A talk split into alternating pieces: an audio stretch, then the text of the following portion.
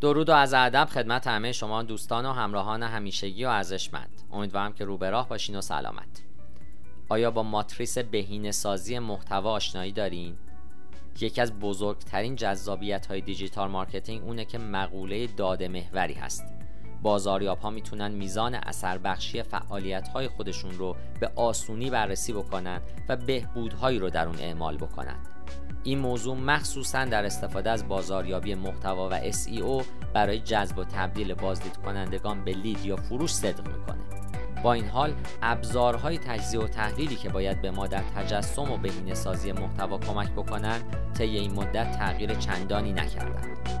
اگر به گزارش های رفتار یا behavior reports در Google Analytics دقت کرده باشین هنوز شاهد فهرست های طولانی محتواهای برتر و صفحات فرود خواهید بود که باید اونها رو تفسیر بکنید. استفاده از گزینه content groups که در Google Analytics موجود هست می‌تونه از طریق گروه بندی محتوای مرتبط به ساده سازی این فرایند کمک بکنه. با وجود اون که می‌تونید فهرست ها رو مرتب بکنید اما تشخیص این موضوع که کدوم محتوا عملکرد خوبی داشته و میشه اون رو ارتقا داد و کدوم یکی عملکرد ضعیفی داره و کدوم می‌تونه عملکرد بهتری ارائه بده کار آسونی نیست. من دکتر علی ناصر حجتی هستم و می‌خوام در این پادکست به موضوع ماتریس بهینه سازی محتوا بپردازم. لطفا تا انتهای این پادکست من رو همراهی بفرمایید. برای بهینه سازی نیاز هست که محتوای خودتون رو به عنوان مجموعی از دارایی ها تجزیه و تحلیل بکنید. هدف از طراحی ماتریس بهینه سازی محتوا اون بوده که به بازاریاب ها کمک بکنه تا پتانسیل کسب و کار خودشون رو بررسی بکنن که طبیعتا نتیجه اون بهرهوری بیشتر از محتوا خواهد بود. ماتریس بهینه سازی محتوا این کار رو از طریق ارائه راه ساده ای برای تجسم محتوایی که باید بر اون تمرکز بکنید تا به دسترسی و تبدیل بالا دسترسی پیدا بکنید انجام میده. انواع محتوا و سایر دارایی های منحصر به فرد و منفرد محتوا در هر وبسایتی به عنوان پورتفولیو شناخته میشن که برخی از محتواها مشارکت های زیادی در کسب و کار می‌کنن برخی دیگه کمتر و برخی هم پتانسیل مشارکت بالا دارند به همین منظور نیاز هست که از ماتریس بهینه سازی محتوا استفاده کنیم. بهینه سازی محتوا به معنای اون هست که کاری بکنید که محتوای موجود به شیوه بهتری برای شما کار بکنه. برای استفاده بهینه از زمان و بهینه سازی مواردی که می‌تونن بیشترین تفاوت ها رو رقم بزنن بهتر هست که از قانون 70 20 10 در بازاریابی استفاده بکنید. یا اگر قانون 80 20 رو ترجیح می‌دید از اون پروتکل پیش برید. اما توصیه من این هست که 70 درصد از زمان خودتون رو صرف بهینه سازی و ترویج کارهای برتر خودتون بکنید و محتواهای شبیه به اونها تولید بکنید. 20 درصد از زمان شما باید صرف بهبود محتوای کم بازده دارای پتانسیل بشه مثل محتواهای دارای عملکرد ثابت و پتانسیل بالا و ده درصد زمان باقی مانده شما می‌تونه صرف پیدا کردن راه بهبود محتوای کم پتانسیل با عملکرد پایین و تولید کمتر چنین محتواهایی و همچنین برگزاری طوفان فکری برای تولید محتوای جذابتر و موثرتر بشه. پیش از اون که چهار ربع این ماتریس رو به صورت دقیق بررسی بکنیم نیاز هست که بدونیم که اصلا محتوای اثر بخش چی هست و استراتژی های بهینه سازی محتوا کدومن؟ ماتریس بهینه سازی محتوا به شما کمک می‌کنه که بر بهترین معیارهای اثر بخشی محتوا تمرکز کنید. چون فقط می‌تونید دو مقدار رو برای ترسیم دارایی های محتوا در ماتریس نمایش بدید. ابتدا به سراغ محبوبیت محتوا میریم. به سادگی میشه از طریق تعداد بازدید از صفحه تعداد افرادی که محتوای سایت رو مشاهده می‌کنن اندازه گیری کرد.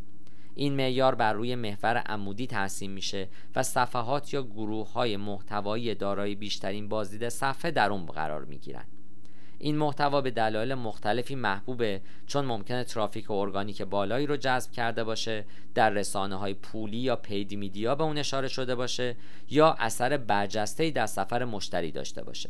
اما عمدتا دلیل این موضوع جستجوی ارگانیک هست. حالا به سراغ اثر بخشی بازاریابی محتوا میریم و می‌دونیم که محتوایی نسبتا قوی باعث تبدیل بازدید کنندگان به لید یا خریدار میشه. در مشاغل تجارت الکترونیکی مثل خدمات مالی یا سفر یا خورده فروشی ها نرخ تبدیل برای فروش این معیار قرار خواهد گرفت. اما این موضوع برای کسب و کارهای دیگه ای مثل بی تو بی یا بی تو سی که فروش اونها از طریق وبسایت نیست ممکنه کمی مبهمتر باشه.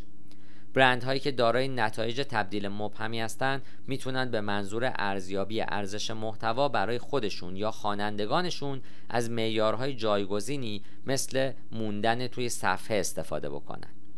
اما چگونه باید ارزش lead رو در Google Analytics اندازه گیری بکنیم؟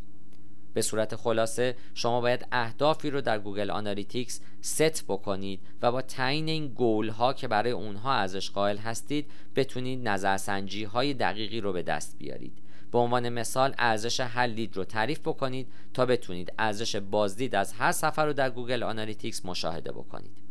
البته این ارزیابی یک گیری کاملا دقیق نیست چرا که در ماتریس صرفا به ارزش نسبی محتوا نگاه میشه.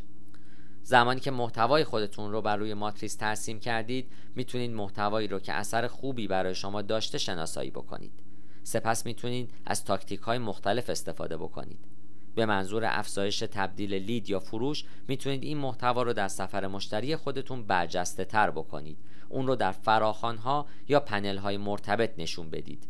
به منظور بهبود SEO خودتون هم می‌تونید محتوا رو update بکنید در صورتی که محتوا ترافیک ارگانیک خوبی رو جذب کرده باشه حالا به سراغ ماتریس Boston، ماتریس رشد یا ماتریس BCG میریم و محتوا رو در این ماتریس قرار میدیم. اول به سراغ محتوای برتر یا ستاره ها میریم که بالاترین میزان دسترسی و بالاترین نرخ تبدیل رو دارن. این بخش مؤثرترین و بهترین محتوای شماست که بیشترین بازدید رو به خودش اختصاص میده. دلیل این موضوع اونه که بازدیدهای ارگانیک رو از طریق بازاریابی درونگرا جذب می‌کنه یا شما اون رو از طریق رسانه های پولی تبلیغ کردید همچنین ستاره ها به عنوان مؤثرترین محتوایی شناخته میشن که در تبدیل بازدیدها به ارزش های مثل لید، فروش یا تعامل نقش دارند. در صورتی که محتوای ستاره محرک اصلی ترافیک شما باشه باید سخت تلاش کنید تا با نگه داشتن اون در سرپ ها یا صفحه اول گوگل ارزش بیشتری از این محتوا به دست بیارید. کارهایی که می‌تونید برای بهبود این بخش ماتریس انجام بدین می‌تونه شامل بهینه سازی تاریخی باشه یعنی update محتوا به نحوی که با هر update ی که در اطلاعات دنیا صورت می‌گیره محتوای شما همچنان در SERP باقی بمونه و نقش موثری رو ایفا کنه. نمایش محتوای محبوب باشه یعنی نشون دادن محتوا یا محصولات به شیوهی کاملا برجسته در سفر مشتری به عنوان مثال در پنل ها یا بخش های منابع و همچنین ایجاد محتوای مرتبط که شامل مقالاتی مرتبط با محتوای خودتون هستند که بر اساس موضوع اصلی ایجاد شدن و به اون پیوند داده شدن. حالا به سراغ محتوای دارای پتانسیل بالا یعنی فرصت ها میریم که دارای بیشترین حجم ولی نرخ تبدیل کمتر هستند. این محتوا عملکرد موفقیت آمیزی در جذب بازدید کننده داره اما بنا به دلایلی نرخ تبدیل کمتر و غالبا نرخ پرش بالاتری نسبت به ستاره ها داره. برای اون که بتونید استفاده بهتری از این محتوا داشته باشید می‌تونید به سراغ عملکردهای مختلف برید مثل بهبود فراخان ها فراخان ها رو واضحتر و قانع کننده تر بنویسید. همچنین اگر محتوای شما پست وبلاگه می‌تونید لینک های درون خطی بیشتری رو هم اضافه بکنید. پس از اون به سراغ بهبود کیفیت محتوا میریم. می‌دونین که نرخ تبدیل می‌تونه ناشی از وجود مشکلی در خود محتوا باشه. شاید محتوا خیلی کوتاهه و همین موضوع باعث غیر جذاب بودن اون شده باشه. سپس به سراغ مخاطب هدف میریم. در صورتی که هیچ کدوم از تکنیک هایی که عرض کردم نتونه به شما کمک بکنه احتمالا محتوا رو برای اون مخاطبان هدفی که به دنبال جذب اونها بودید ننوشتید و محتوا برای اونها مناسب نیست. در گام بعد به سراغ عملکرد ثابت در گاوهای شیرده خواهیم رفت. در اینجا کمترین دسترسی ولی بالاترین نرخ تبدیل وجود داره. این محتوا نقش مهمی در تبدیل داره اما در جذب بازدید کننده نمی‌تونه تاثیر خاصی داشته باشه. مواردی که باید برای افزایش کارایی این محتوا به اونها توجه داشته باشین عبارتند از افزایش بازدید با استفاده از SEO اشتراک گذاری منظم محتوا و همچنین رسانه های پولی. ابتدا به سراغ افزایش بازدید با استفاده از سئو میریم که بررسی محتوا با توجه به مهمترین نکات SEO با هدف بهینه سازی آن پیج و دریافت بکلینک های داخلی و خارجی است. پس از اون به سراغ اشتراک گذاری منظم محتوا میریم که باید از داشتن تقویم منظم برای به اشتراک گذاری محتوا در رسانه های اجتماعی و خبرنامه ها اطمینان حاصل کنیم و در انتها هم به سراغ رسانه های پولی میریم که از این رسانه ها به منظور جذب بازدید کنندگان بیشتر برای محتوای خودمون استفاده می‌کنیم. در بخش آخر هم به سراغ پتانسیل پایین و عملکرد ضعیف یا همون سگ ها میریم.